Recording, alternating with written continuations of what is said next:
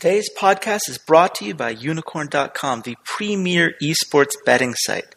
Log on today to bet on your favorite games like League of Legends, Counter Strike Global Offensive, basically any esport you can come up with for the chance to win awesome prizes like the Logitech G633 headset that I'm using right now. Enjoy the episode.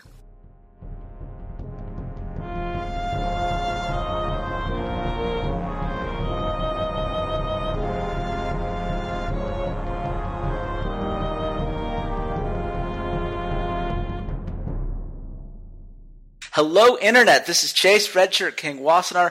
I am the head coach of Imperial Esports. It is nice to be able to finally say that. And welcome to another special edition of the Rough Drafts podcast, where the only thing rougher than our pick and ban phase is anyone who was really hoping that we'd see Fnatic Orange versus Fnatic Black one more time. We were this close, guys. We were this close to our WWE dreams on both sides of the bracket actually coming true. But somehow we are going to see G2 and Origin battle it out. And to break all of the semifinals action and preview this last finals weekend, I could not ask for a better co-host than my good friend and writer for Slingshot Esports, Walter Ciades Fedchuk. Walter, how you doing, man? Let me put it this way. We got an even better storyline. We got the one that I wanted for summer, which is going to be Peke versus Ocelot. Yeah, like, come on, that's that is fantastic. I'm so disappointed in myself for last week not recognizing it, not recognizing that that would have been a better storyline for this split. Because who knows? Like maybe Origin wins this series and it brings Ocelot, and Ocelot says, "I need to play now. I I need to come back and show these you know young whippersnappers how to do this." And then we get an entire split of Peke and Ocelot going back and forth. It'll never happen, but that's what I should have read in the tea leaves, and I'm sorely disappointed with myself in missing it. But we're gonna get a pretty good final series, I think. All I'm hoping now, now that we've actually seen Xpeke sub himself in in a playoff series, I'm hoping Ocelot will do the same if he sees Xpeke come to the stage, just to let it happen one more time. Why not? I, I don't know if Ocelot's been playing, but if you're out there, man, and you're listening to this, it's one game. He's he's not on their roster. I know, but it will. Come on, can't we make it one time exception? I feel like no, no, no it's riot. Yeah. No precedent. well, let's talk about the, the precedent for the series we're about to go into because we do have two semifinal series that we need to wrap up, both of which I think had a lot of interesting takeaways as far as what we can learn for the rest of these playoffs and for the region moving forward. And the first one was H2K versus Origin. This was a five game series. Uh, a lot of times it really looked like it could have gone either way. Uh, both teams had more decisive victories. Both teams had victories that looked a lot more up in the air. Walter, what was your biggest takeaway at the end of this series? Man, my, my biggest takeaway is that I don't think Peke is the most clutch player in LCS history. I think it's now gone down to Soaz because every single game that Peke was a part of being clutch, Soaz was also in. So, yeah, I'm kind of intrigued by this series because it was probably the most even out of the two European series. It was very back and forth. Teams had some some pretty straightforward priority in, in what they wanted to play. H2K didn't really defer from their C tower, get tower, C objective, get objective play style. It was very straightforward. Forgiven had some pretty good games across the board. And at the end of the day, it came down to Origin was was just able to kind of squeak away with one extra win. I think bringing Peke in for game four caught H2K slightly off guard. And then they were caught even more off guard when they pulled Peke out for game five. It w- that was the strangest moment to me was Peke came in for game four, played Lulu, and you're like, oh, okay, like whatever. And then game five, and you go, okay, that worked. That composition worked so well. Like it's going to be another utility mage, and then Power of Evil is back in, and he plays Orianna too. It's it was a very strange like two hours to end the series, but at the end of the day, I, I thought it was a great series. I thought that a few people on H2K, Jankos and, and Vander in particular, really just failed to show up. And forgiven again, his dreams are crushed of going to an international event. Well, and it's important that you note Jankos and Vander here when you're looking at where H2K fell flat because these were the guys that I was noticing were falling flat. And on the one hand, with Jankos, it did feel like they put him on some interesting champions as a general rule. I mean, here's amazing in the first couple games. He keeps getting the Kindred. He keeps getting all of these, you know, power picks that we're used to seeing. And, and what's Jankos doing? Well, he's got Graves, he's got Elise, he's got Lee Sin, kind of the tier that you would look at as being below the top tier junglers. I don't know why he isn't playing Nidalee or Kindred himself. It seems like the kind of thing that they could have built around to give him more of that aggressive kill pressure, but instead they handed that over and it really meshed with this entire style of play that I think we saw from H2K, especially if you look at the way they warded. And I know for a lot of people, this is where they tune out because they're like, oh God, the last thing I want to do is listen to someone rant about how one pink ward placed in a particular area. Like I, I don't need to hear Krepo's 20 minute rant on this. I don't need to hear yours either. But it is really important to note how these teams played the map. H2K is a very reactive team. It's why them playing these Sivir compositions can sometimes be such a mixed bag, because while they're really good at getting objectives and getting the vision around those objectives afterwards to keep furthering a lead, they're not very good when they're having to play from behind. They tend to know the right places to get for vision, but the tempo loss is significant. And what we saw in game one was a team that, well, they had Corki, they had Kassadin, they had Ekko, they had all these things that were going to scale. But for every other game, they went for these Sivir comps. And the thing about a Sivir comp is you can't fall behind. And if you do, you have to be using aggressive wards to get catches so that you can get these towers back on your side and start snowballing those leads because otherwise, the team that has better scaling like Origin did in game four, is going to catch up just like you did in game one. And it seemed like they never learned that. They kept having this very defensive strategy and hoping that Origin would screw up. And at the end of the day, Origin only screwed up two games. And one of them, they just didn't close quickly enough. So for me, this was a great understanding of how H2K wanted to play from Origin's perspective, just taking advantage of this more defensive, reactive play style and forcing them onto this back foot, waiting for an answer that never came. But on the other hand, it does worry me that H2K had no idea what to do when down from behind with the Sivir comp when you have a LeBlanc that had a whole bunch of kills like they did in game four. There were some clear mistakes being made in terms of how they handled the macro play because they were just so focused on this reactive, defensive, wait for them to make a mistake and then we'll strike, which you can't do with a Sivir comp.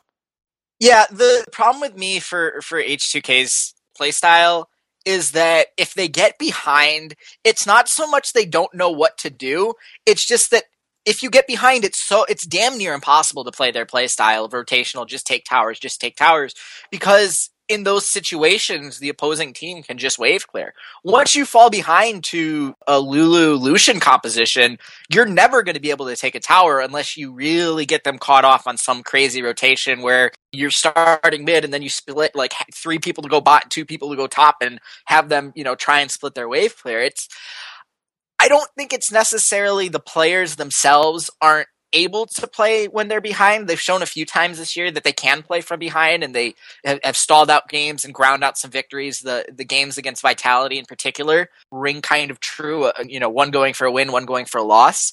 But I think it's just in general the play style of the team. And part of that in this series has to come from the fact that Jankos and Vander just didn't seem to have the type of impact that they normally do. You said it yourself. Jankos steered away from champions like Nidalee or Kindred and, and going into some of the games they were banned, Origin continually banned the Nidalee and H2K didn't start banning the Kindred until game three, and then they won two in a row once Kindred was banned because Amazing wasn't having very much success on the Graves in game three. And then game four and five had a really good series on on Gragas.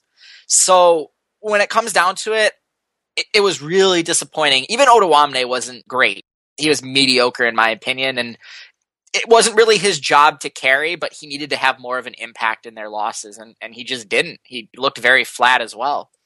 Yeah, it's a lack of understanding of what it is your team is trying to accomplish. H2K showed that they understand why a Sivir comp is super effective. That's why they won game three. When you execute it and you get a lead, then it becomes pretty much unstoppable. But H2K is such a reactive team, and if game one should have taught them anything, it's that they'd rather be the ones playing into a Sivir comp and then trying to manage the side waves themselves and forcing the enemy on the back foot and hoping that they can scale up because that's what they're good at, than trying to force the enemy on the back foot and put themselves in a position where they might have to play from behind if they fail to do so early uh, to some of these better scaling compositions that Origin picked. On the other hand, just really quickly about Origin. we we mentioned a little bit earlier how weird it was that Xpeke came in for Game Four when they were down two to one. This was also the first time that Soaz picked Ekko, despite the fact that he had multiple chances up until this point to pick the champion that may or may not have been able to make a big difference in some of their losses. What was going on here? Do you think Origin just out mind gamed themselves, or is there a method to the madness? I honestly don't know. The the lack of Ekko priority for some teams over the course of this weekend is a mystery. It's an enigma. I don't understand. And going back as I've watched the North American games, the rest of the European games, going into the finals, guys, uh, I know I said Trundle was going to be the most important pick probably for a while. I'm wrong. I was wrong. There was some nerfs to uh, Titanic Hydra and, and other things and little adjustments that don't make him so great. But Ekko, um, I really think that a great pick ban strategy might just be to ban Ekko and Poppy and then first pick Maokai and just kind of shrug your shoulders and go, all right, what are you going to play top lane into us? Ekko is a, is a linchpin for a few of the teams that made it into their final games and is going to be the crux in which teams win or lose the third place matches and the grand finals matches. So it'll be interesting to see how teams play around this one really core pick. Yeah. Well, you know who understood exactly what their team's core picks were and how to execute it properly? G2. Kikis is. He didn't listen to the whole you being wrong about Trundle thing. He was very happy making Trundle a priority. And the team seemed to play around him and, and that energy quite a bit. These were four much faster games than we saw in the previous series. Fnatic and G2 both uh, winning quite quickly when they won. I think the longest game this whole series was something like 33 minutes, which tells you just how different these series were. Yet at the same time, at the end of the day, it did feel like it came down to the same kinds of things. What was your biggest takeaway here in this series? G2 plays good when they play fast, when they get out in the lead, and when they have really high impact champions going into the mid game and they get a lot of pressure on you in the early game, they're unbeatable. They're fantastic. When they play to their strengths, they are absolutely fantastic. And they quickly realized in their in their picks and bans that they really had to go after Spirit. They couldn't let him get the Nidalee. He really punished him on his signature champion in, in game two, and that's what got the win. Mm-hmm. And then even when he got onto Kindred and got onto Graves, which are still, you know, pretty early game aggressive junglers, Trick just went after him. Trick just invaded the jungle. He got wards. He went after him. He went with the fervor of battle on the kindred as opposed to strength of the ages which we're seeing become a little bit more common he did that it looks kind of weird to me but the Runaan's hurricane build just trying to give himself as much attack speed as possible and, and get as many auto attacks in um, underneath wolf's frenzy just very well played and again they played through their two primary carries which are trick and Perkz. they're two mvp and rookie of the year candidates winners not candidates from there, they just played out. Kikis had a fantastic series of, of holding a, a mediocre top laner in his place. Yeah, game two was was definitely Fnatic winning the game. Fnatic went all out in game two and just absolutely crushed G2 because Spirit got Nidalee and Spirit was able to impact the map as much as he could. But once they just battened out Nidalee for the rest of the series, it, it was over. It was done. Fnatic was done with. Yeah, and a lot of this I do feel it's worth pointing out. It's the same thing that Origin proved, which is how to beat Sivir composition. We've seen Sivir get a lot of play in most of the international regions. It is a composition that a lot of teams really like. My team, in fact, really likes. If you saw our performance uh, that I, I, linked out and put in the description of, of our podcast previews on Unikrn, we were at a tournament this past weekend. We love Sivir comps too. But they do have weaknesses. And what Fnatic realized in all three of these losses is the same thing I think H2K realized in their three losses. And that's that if you can't maintain sidewave pressure, whether it's early or late, you just lose as a Sivir comp because the enemy is going to scale. In game one, it was the Trundle, the Kalista scaling up quite heavily. In game three, you had Trundle, Ryze, and Lucian all scaling up. You had the uh, Ekko, Ryze, and Kalista scaling up in game four. As long as they didn't lose early and hemorrhage these towers to Fnatic, it was always going to be very difficult for Fnatic to get away with these this composition unless you're the one managing your side waves properly. You're the one getting the aggressive wards and setting the tempo. And unfortunately, against G2, that is a very difficult task because they do such an amazing job of using hybrid and trick to make aggressive roams, to get plays that allow them to set up vision and just keep the enemy team on the back edge. And Kikis on that Trundle in particular was just getting right up in people's faces. He didn't care. He was going to split push. He was going to make sure that at least one wave was pushed in so that if Sivir was ever going to make a play, it was very telegraphed where that Sivir was going to go which meant that G2 could always capitalize. And I think it's fitting that the one game the Fnatic won, not only was that a great spirit game when he got the Nidalee, but this was also the one time Rekkles played something other than Sivir. He had the Ezreal for the self peel so that he could go back and allow himself to scale in the way that we're kind of finding now. In, at least in Europe, maybe that's enough. Just surviving that early game, controlling your side waves enough so that you're not the one who's constantly hemorrhaging towers, maybe that's enough to get to the scaling perspective that a lot of these teams are getting to. But I guess at the end of the day, Fnatic's problems, uh, as you've said, they come down to a, a mediocre performance in the top lane, Spirit being unable to catch up on anything other than Nidalee, and Klaj, poor Klaj. I wanted him to to work out on Fnatic, and it just doesn't seem to be happening. His champion pool seemed quite limited. But do you have concerns about G2? I know you said a lot of nice things about them, but do you have any concerns going forward about this team? Yeah, my concerns with G2 lie in what happens when they fall behind. We've seen them blitz so many teams early on, and when they win, it's because they just come out and blitz a team. There are very few instances where they get behind you know, if they're behind by about 20 minutes, there, there's no real way to get back into it. They don't really play late scaling compositions. You know, where the, the Ryze surprised me from Perkz. Let me say that. The Ryze absolutely surprised me from Perkz, and the fact that they prioritize it so much says it's a really strong pick, and he happened to make it work. But it works so well because the rest of the team is able to play so aggressive and up and in your face during the rest of the game that he's allowed the time basically to scale and I think that's great. That bodes very well for him against Power of Evil. Bodes very well for him against a mediocre Amazing. Granted, Amazing played pretty well in the games that Origin won in the series against H2K, but across the board, he's not been very great at ganking for the mid lane, and that's not been his priority since he joined Origin last year. That being said, Origin just has something special kind of going here in, in the postseason. And I don't really have an exact pinpoint on it. I think it's just that their players are playing better. It could be that simple. And again, that's very lazy analysis, but they are. They're just playing better. Sven has gotten out of his hyperbolic time chamber and doesn't seem so tired. Power of Evil has been playing a little bit better on the utility mages. Amazing and Soaz have been they haven't been playing to the level that they were at IEM San Jose or even, you know, last playoffs, but they're playing fairly well. And it just comes down to Origin has been beating their opponents. And sometimes that's all it takes. It doesn't need to be some crazy strategic advantage. It doesn't need to be some crazy, oh, we got him on some weird counter pick.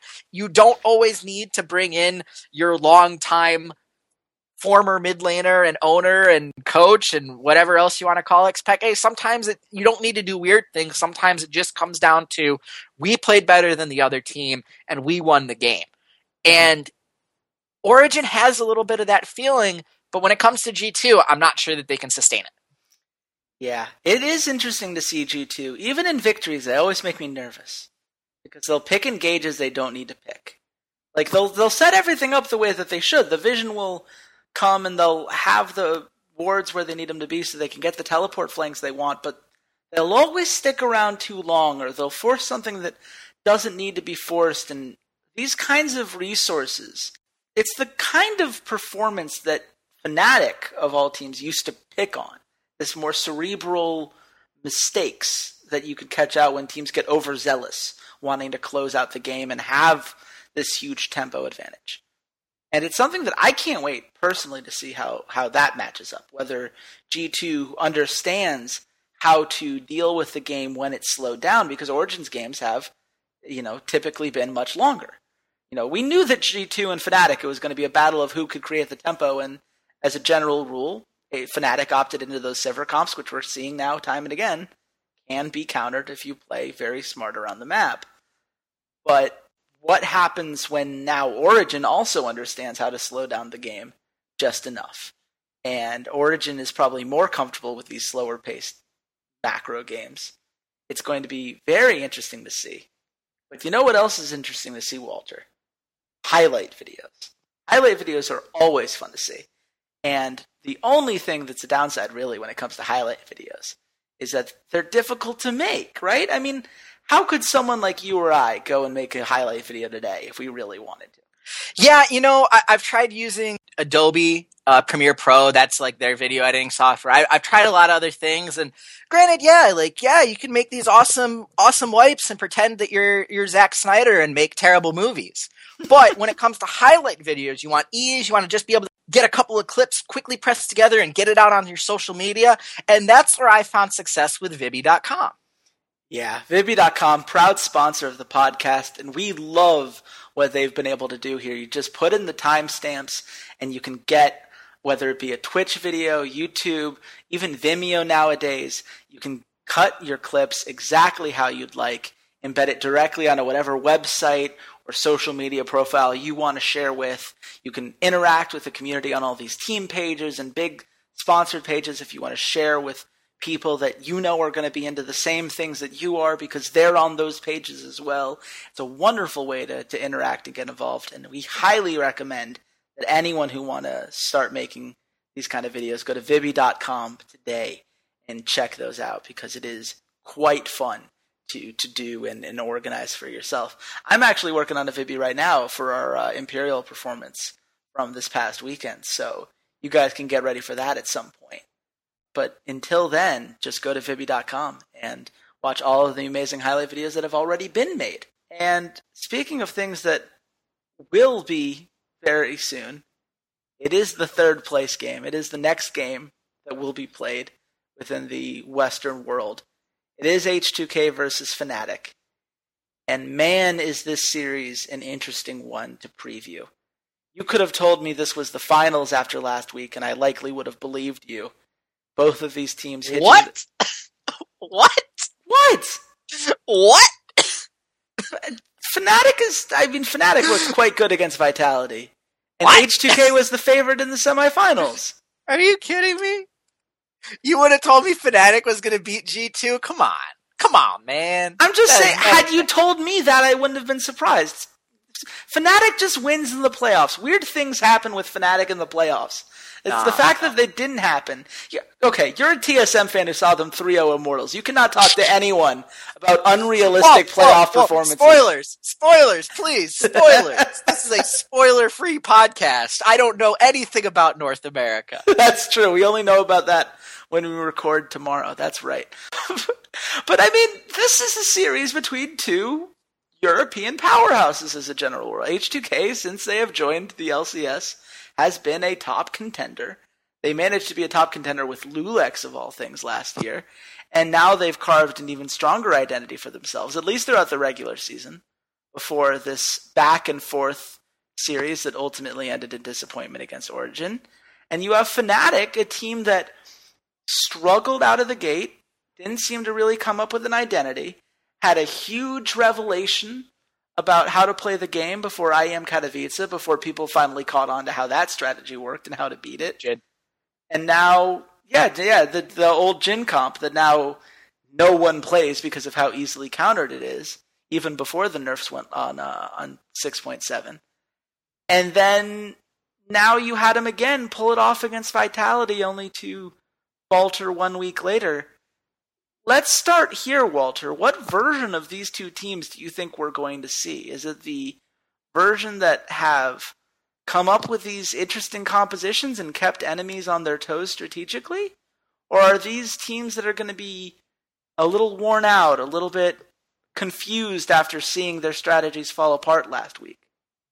So I think in terms of H2K, Jankos and Vander are going to come back with a bit of a vengeance because they're kind of they they had some banter over the course of last week leading into the the semifinals match with Origin and they didn't live up to it. They did not live up to any of the trash talk. They got crushed essentially. They played poorly. So I think they're going to come out. They're going to try and make a statement here. Probably is an extremely intelligent coach and will never ever let Spirit play, at least in Nidalee, maybe not even Kindred.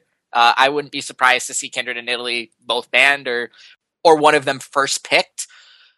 That being said, if they don't show up, Fnatic has a very good chance of winning. I, I think that Fnatic has shown up in the playoffs for the most part, but Fnatic's one downside is to me, what champion is Rekkles going to obsess over now for this series? When he's not very good at it, and he still insists on playing it. We saw it with Jhin for so long that okay, you caught everybody off guard at, at IEM, and then you kept playing, and everybody's like, all right, we know you're going to play Jhin.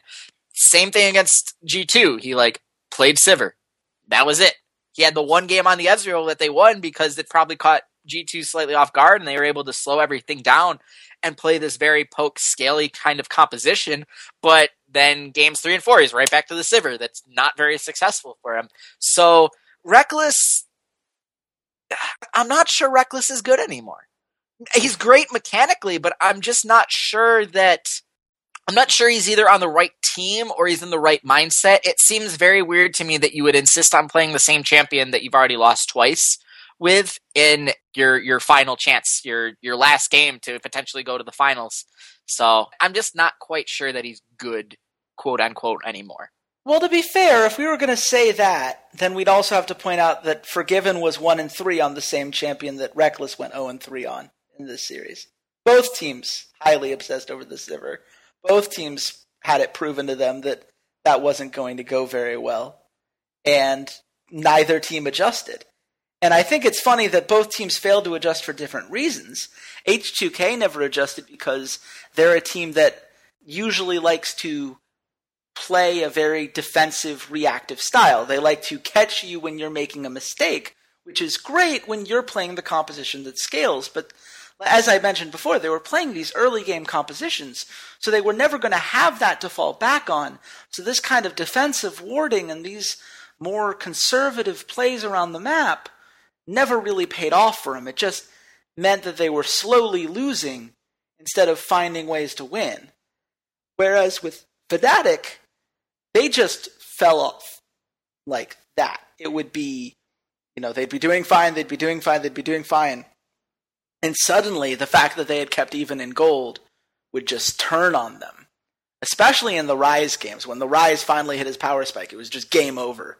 And suddenly, Fnatic had no way of making any plays anywhere, and G2 could just run over them. And it creates a situation in which Sivir is both a priority and an anti-priority, I think, for these teams. I think both of them still love this pick. It's still a great pick. There's a reason that people pick it, and it's because Sivir is so good at taking towers when you do manage sideways properly, when you pick a team around it that is able to be proactive. But it just doesn't seem to be the way that either one of these teams plays when they're playing at their best. So the question then becomes, Walter, what do these teams have to do to get back in that headspace and return to the thing that they do best? Because as you said, both of these coaches are smart enough. They should understand both why their Sivir comps didn't work and what it says about their team that it went the way it did. So, assuming that they can see it, where do they go from here? Get forgiven onto bully get Forgiven and Vander onto a, a dual bully lane and just go after the Rekkles and Klaj. Klaj has shown in that last series that he does miss position when he's trying to go get wards. I don't think as badly of him. He's a rookie. He's going to take some time and he's playing a very intricate position, in my opinion. I think two of the more complicated positions to play are, are jungler and support. And it doesn't help that he doesn't outright speak the same language that Spirit does. Spirit does have some English skills, but I don't think it's enough. You're asking a rookie to not only deal with that barrier, but essentially play his first competitive season ever. I don't think he was really on any primary challenger teams or anything like that. So you have to go after Rekkles. You have to go after Klaj. You have to realize in this series that Ryu and Febiven are probably going to match up pretty evenly. And the same thing with Gamsu and Odoamne. So it comes down to what can Jankos do into Spirit and what can Forgiven and Vander do against Rekkles and Klaj. And if the Jankos that we know and love shows up and they ban out Spirits Nidalee, I see H2K having an advantage not only in the bot lane but also in the jungle as well. Yeah, and pick and ban phase. I mean, all these things you've pointed out, these are things that I do think give H2K a cerebral advantage, if you will. If you're looking at how they're going to try to outplay Fnatic from a macro perspective, right now Fnatic is limited by what their bot lane is doing. You can say all you want about Klaj, and trust me, no one wants to defend Klaj more than I do. I've worked with the guy in the past, back when he was on MYMTR for us last split. So I've talked to the guy. He's a very friendly dude. He's very good in solo queue. I've seen the guy play. I know he's a good player. He is not particularly well suited for this. He has a couple champions that he feels very comfortable on, and those are not the ones that are particularly popular right now. And so what you're left with are champions that he keeps getting caught out on, that he's vulnerable on, that are forcing Fnatic to lock in things early. And I think Pr0lly can absolutely take advantage of that, especially when you look at what that allows Forgiven to do. You're talking about a bully lane. Now bully someone who already has nerves issues and positioning issues. This can only go in their way in that regard. And on the other hand, if you're Fnatic, I think it's really hard to pin down any one strategy that's going to catch out H2K Gaming because that's been Fnatic's thing, right? They pick one composition and they roll with it until you beat it. They picked Jhin until Jhin was stopped, and then they went to Sivir, and now Sivir's been stopped. So what's next? And are they going to be able to do it and not have H2K adjust properly? That's really the question for me at the end of the day. Is which one of these teams will learn from their experience in the semifinals that you can't have just one plan with some slightly different variables. You need multiple ways to win, and you need to be able to react if you see that there's a significant hole in your plan.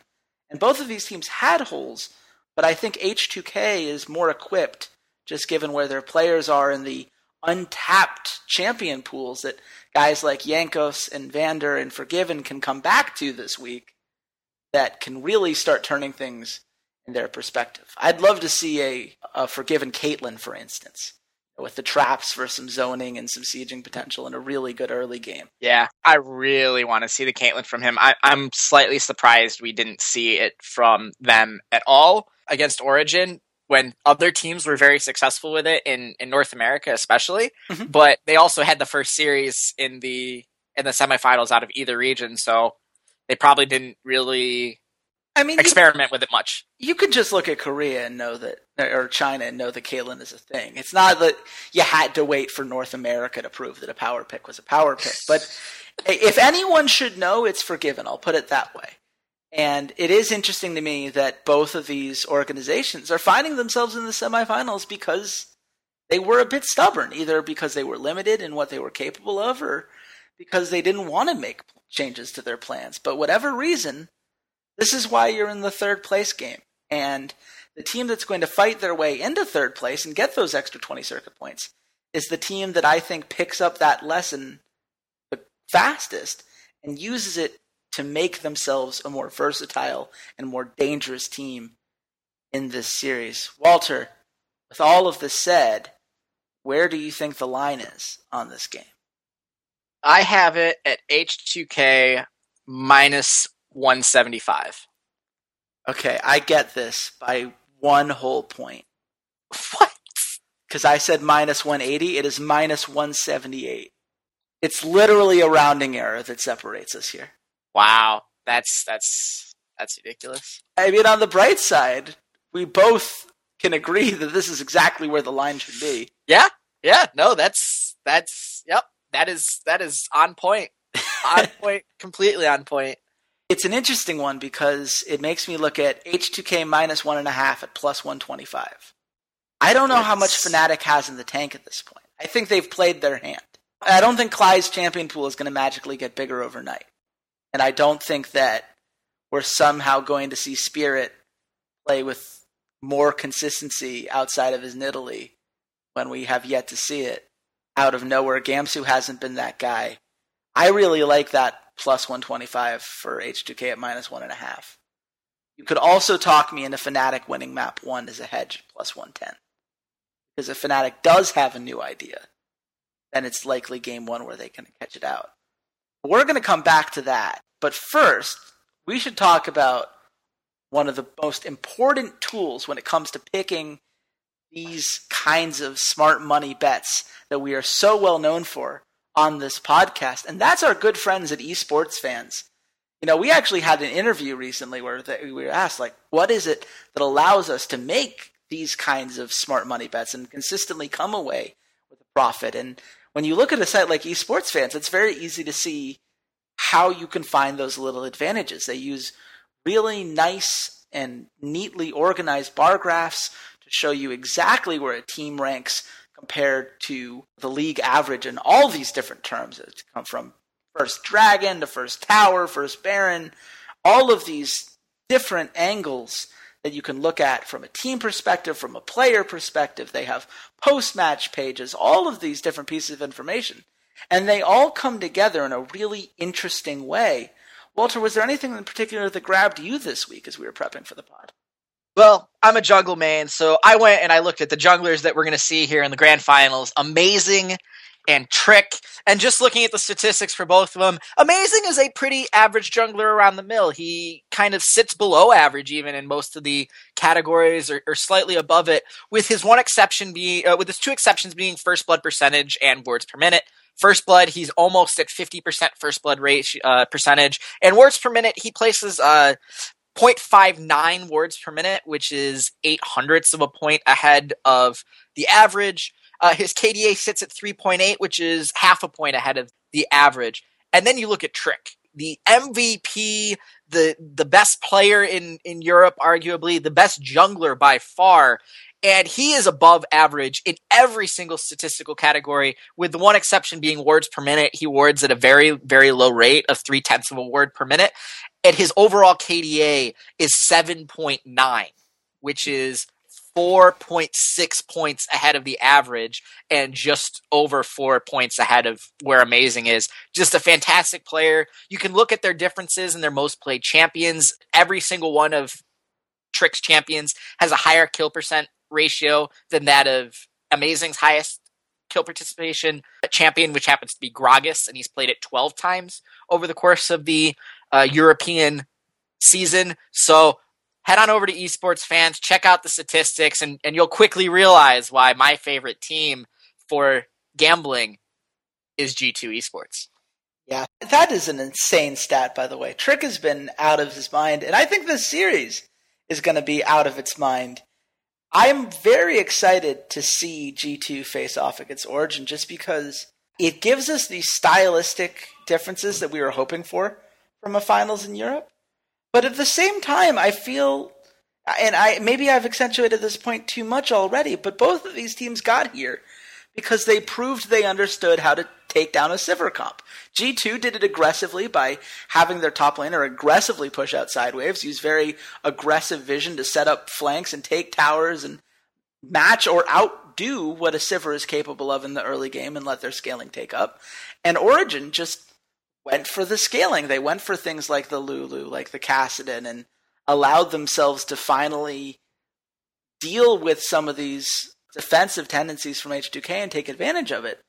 But in this series, both of these teams have to be aware that the other has proven to take care of a Sivir comp. So, at the very least, they're going to have to do something new if they're going to find a way to succeed.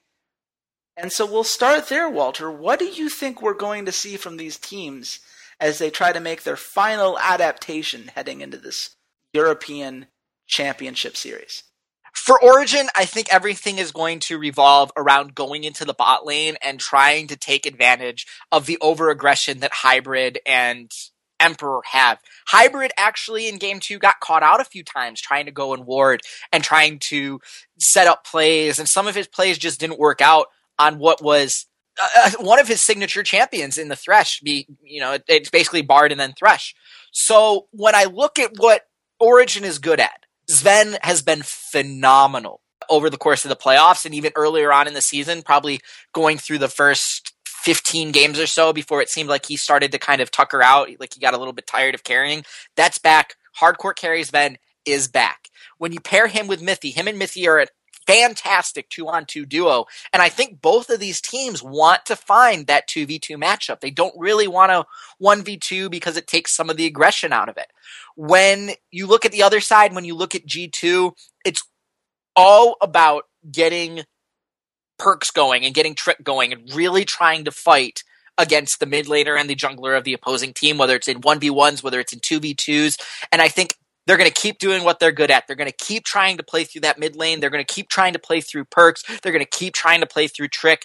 And even if they put Perkz on the Ryze again and try and go for that little bit of scaling, that is where their primary punch is against the enemy team. And I think they have a very, very massive advantage when you look at going into Power of Evil slash Xpeke and Amazing. I think the synergy is there for Trick and Perkz. Even though they don't really speak the same language, they have just been on fire since the beginning of the season, where Power of Evil and Amazing really haven't always been on the same page. I think you're absolutely right. When it comes to G2, you have to count on what's gotten you here so far. And Perkz won the rookie of the split for G2 here. He played to such a level that it was impossible to ignore what he was doing. And Trick was the MVP of the whole league. The guy was out of his mind. And when you have these kinds of talents on a roster, when you have these pieces together, then all you really need to take that next step is for one guy to leap forward. And in that semifinal series, it was Kikis. Kikis's Trundle was incredible that series, and his Ekko in Game Four was a lot of fun to watch. And when you look at how dangerous this team gets when you have that extra lane going in their favor, now all Emperor and Hybrid have to do is go even.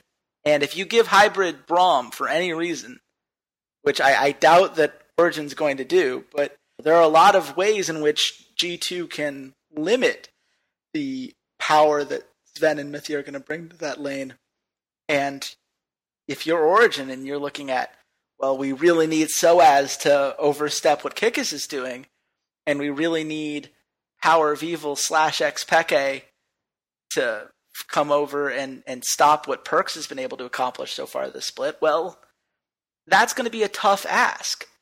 But I, I think we should hit this point with Origen here. We've already added that slash when it comes to the mid lane. Do we see Xpeke again?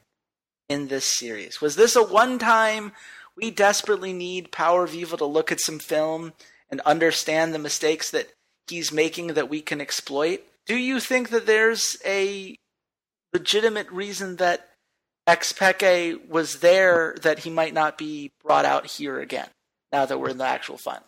I think bringing Xpeke out was to try and catch H2K off guard, and it sort of worked. I don't think that it'll catch G2 off guard. I now think that Young Buck and the rest of their support staff will look at it and go, okay, there's a chance that Xpeke comes out if if they go down a couple games and, and they need to win one to just continue playing the series. So I think we could see him potentially if they get to, you know, they're down 0-2 or they're down 2-1 and they just want to stay in the series and get one extra game. I don't think it's very likely because there was a surprise factor against H2K and there won't be against G2. I don't think the way that they use Xpeke was very different from the way they use Power of Evil. So we could see him. I don't think it's very likely, but it's a toss up. I didn't expect to see him against H2K. I don't know. Maybe. Maybe we'll see him. I don't I don't think he'll have a huge impact. I don't think he had a huge impact in that game other than, oh crap, now we're playing against Xpeke. Yeah, I mean, he tends to be playing these very support ish mid laners when he comes in. The Lulus. These are the things that you can play even when you've been taking a step away from the game. Do things like, oh, I don't know, own and run an entire esports organization like Xpeke has had to do. You know, it, it seems like it was a one time get out of jail free card because H2K obviously didn't see it coming and Xpeke was going to give them enough time to scale with the Lulu pick. And they acknowledged that A, that was something that was going to help them there, and B, they needed to slow down the pace of the game somehow, or else H2K was going to keep running over them with these Sivir comps. Against Perkz, I don't think that helps. I don't think you slow down G2 the way that you can slow down H2K. H2K wants to slow down if you give them an excuse to because they love playing defensively. G2 does not know what playing defensively means. They have realized that they can come at you early and often, and as long as they justify it with, you know, smart decisions, proactive decisions based on a good understanding of game sense and what the enemy's play patterns are going to be, then they're going to keep prioritizing that and being able to capitalize on it. Is there any one factor you're looking for for G2 that might serve as the X factor that some Origen fans would point to Xpeke being? Is there anything that you're looking for as a potential surprise that G2 might be saving up their sleeve? When I look at G2, potentially there might be a couple of different unique pocket picks from either the top or jungle. We even saw that Perkz sort of pulled out a random champion. I would never have expected him to play a Ryze, but he he was very aggressive with it. It fit kind of into his his style of he still went up into people's faces. He still tried to rune prison them in laning phase and tried to get on top of them and use trick as his backup of okay, I'm going in. Make sure you're behind me in case it's going to be a one v two for me. Ah, now it's a two v two. I'm safe. So when I look at that, the Ryze pick unfortunately got sort of unveiled in their semifinals, but if I'm going to expect anything, it's going to be some sort of weird pick from Kikis. Maybe a top lane Shaco. Maybe we see something weird. I don't know, but I would love to see a strange pick from them in either the the jungle or, or the top lane. Not not just to pick some random pick, but because it's something very interesting that works. I think maybe a tank Kassadin, sort of in the vein of Ekko, with Iceborn gauntlets and Sunfire cape might be interesting. I don't know. That was one of my thoughts when I saw Ekko being picked. So there you go, Kikis. There's potentially something to play with. Yeah, it'll be very interesting to see. Kikis has been known for pulling things out of his sleeve in the playoffs. He, of all people on this roster, understands the importance of catching an opponent off guard. And that is something that I think if you were going to try to mess with Origen, doing something unexpected like that. You know, something like what Perkz did by bringing out the Ryze as often as he did against Fnatic. That was something I don't think any of us were expecting. We've seen it in top lane in Korea as a specific counter to Maokai because it's basically free farming and you hit your power spike and hope that you can do more than the tanky Maokai can do for the enemy team. But we haven't really seen it in the mid lane. And for it to be as powerful as it was and to work out the way that it did, I think says a lot about Perkz' understanding of these little holes in the meta. And I wouldn't be surprised if he came up with one. I wouldn't be surprised if Kikis came up with one. But it's going to be anything that G2 can accomplish, put Origen on the back foot, to force Origen to react. That's how G2 likes to play. They just want to make the other team uncomfortable and unsure of themselves and take advantage of those little moments and I cannot wait to see what G2 comes up with. Walter, where do you put the line for this series? I have G2 at minus 195. Okay. You're going to hate me again. I beat you by one point. I swear I can't make this up. I said minus 220, it's minus 208. So you were 13 off and I was 12. Again, rounding errors. This is where we are, people. But this is good. This is to hmm. me. Look, I had already wrapped this up. I'm now up 16 to 7. It was 15 to 7. So it doesn't actually matter. But I do like the fact that Unikrn gave us two lines this week that I think are overwhelmingly fair. I they are. G2 minus 208 is pretty much exactly where that should be. I think they are a better team and win this series at least two out of three times. And it's just a matter of what is Origen going to be able to come up with that slows Gamers 2 down? Because so far, no one's been able to do it. There's a reason G2 got to the top of the standings, and it will be up to Origen to do what has not been done. I can't wait to see if they can pull it off. Walter, we got to do our smart money bets. Mhm. Can I convince you on G2 at plus 110 to win a minus one and a half handicap in this series? No, No. You don't. You think, think- this is a five game I think series? this goes five. I can't gamble against Origen. I got this weird little feeling in the back of my head about them that they're going to fight, and I can't see this being a 3 0 or 3 1. I, I, I'm very positive this is going to be a five game series. Well, we, Very positive. We always Especially- lose this bet for the record. In podcast history, I think we've hit the over four and a half maps bet possibly once. But if you want to go for it, it's plus 175, and I'm willing to go with you on this journey.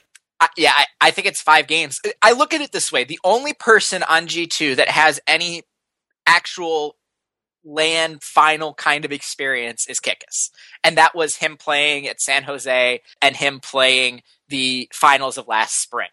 Emperor is very upset that you forgot his multiple years in OGN right now. Whatever, Emperor AD carry. What I, I he's not the hard carry on this team though. That that yeah, you're right. I, I'm sorry. I apologize, Emperor. Your multiple stints across the globe and in in OGN, but their their primary carries and the one person who cost them that game against Fnatic in hybrid, they don't really have much experience. Trick had seven games in LCK. Perkz was in the Challenger Series. You are going up against a team that went to the semifinals at Worlds last year with Power of Evil. If they go into game one and Power of Evil is nervous, they just don't feel it, they could always bring in the man who won season one Worlds. So I have this little thing in the back of my head that goes, Origen is Origen's got some magic in them. They they got the nobody believes in us juice. Like I don't feel comfortable going that that G two is just going to roll over them. I, I'm not comfortable with that. Can Sometimes you got to go with your gut. Look, I'm willing to go with you on this journey, but can you join me on H2K with the minus one and a half handicap over Fnatic? Oh, easily, easily. Okay, so that Absolutely. series we feel a little bit better. And I, I do find it interesting that we feel that much more confident about H2K over Fnatic when Fnatic looked as strong as they did against Vitality, but I agree with you on the experience thing. I think that that does matter. And the thing about H2K and Fnatic is that both of these teams uh, have experience, but it's just looked so much cleaner when H2K is played and they've had their victories. The games that they've lost, they've mostly beat themselves. Fnatic has been beaten, and the three games they lost to G2, they lost hard. Yeah. That said, do we want to hedge on the Deilor effect and say Fnatic plus 110 to win map 1?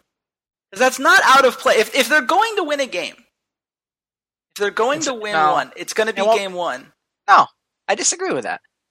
Wow. I, I disagree with that. But it's Pr0lly. You're saying the De- the Deilor effect, and there's Pr0lly on the other side. Come on. Yeah, but Pr0lly's the thing that makes Pr0lly great is that he's so good at adjusting. Once he knows what it is you're doing, he can find a way to counter it. I, I, I think I think Fnatic wins like game two or three. I don't see him winning game one. Okay. So where do you want to go I'm, for so- I'm sorry, I disagree with you. No, on that, no, I- it's fine. It's fine. Look, we can uh we don't always have to make the same smart money bets. I know we tend to, but we can disagree if you'd like. I just don't know where the third one comes from then. Cuz I don't feel good. I don't want to take Origen plus two, uh 120 to win map 1 against G2. I think G2 comes roaring out of the gate quite yeah, fast. you know, I, I agree with you there, and I think Origen adjusts. And when you Um, look at things like First Blood, First Tower, First Dragon, First Baron, these are all fun bets, but these are not the kind of things I want to look towards. They're just, they're so risky. I mean, you know what? Let, let, let's take Fnatic wins first map because there's value there, but Yeah. I, I don't see it really happening. I think that we should never underestimate Deilor's ability to win in with weird compositions that no one's expecting out of the gate.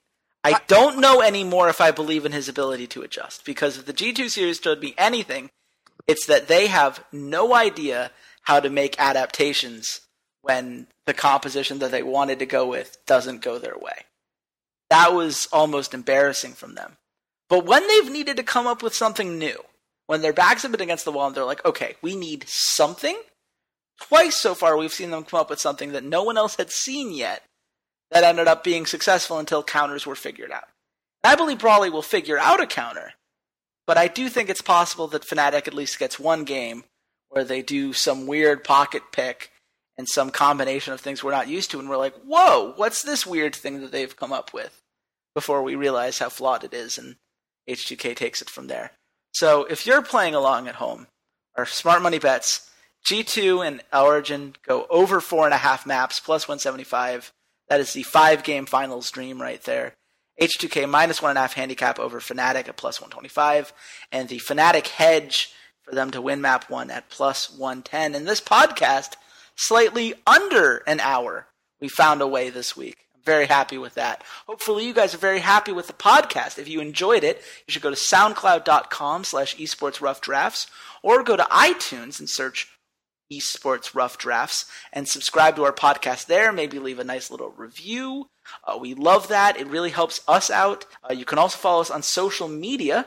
I am at redshirt king on twitter. Walter where can the nice people at home find you? You guys can find me at c80s underscore lol and at slingshotesports.com perfect. Don't forget to play along at unikrn.com see if you guys can do better than we do on all of our smart money bets on a week to week basis. So far, we've been 18 and 15 in Europe, and we've made you guys $1,377 if you placed $100 bets on everything we recommended. So it's going to be hard to top that, but you can certainly give it a shot and let us know on all of our social media things. We love seeing what you guys are up to. Come back tomorrow as we talk about North America and the astonishing Team Solo mid performance as the WWE, I mean Riot Games, I mean totally natural sequence of CLG versus TSM in the finals comes to pass once more. TSM. TSM. TSM. Goodbye, TSM. Internet.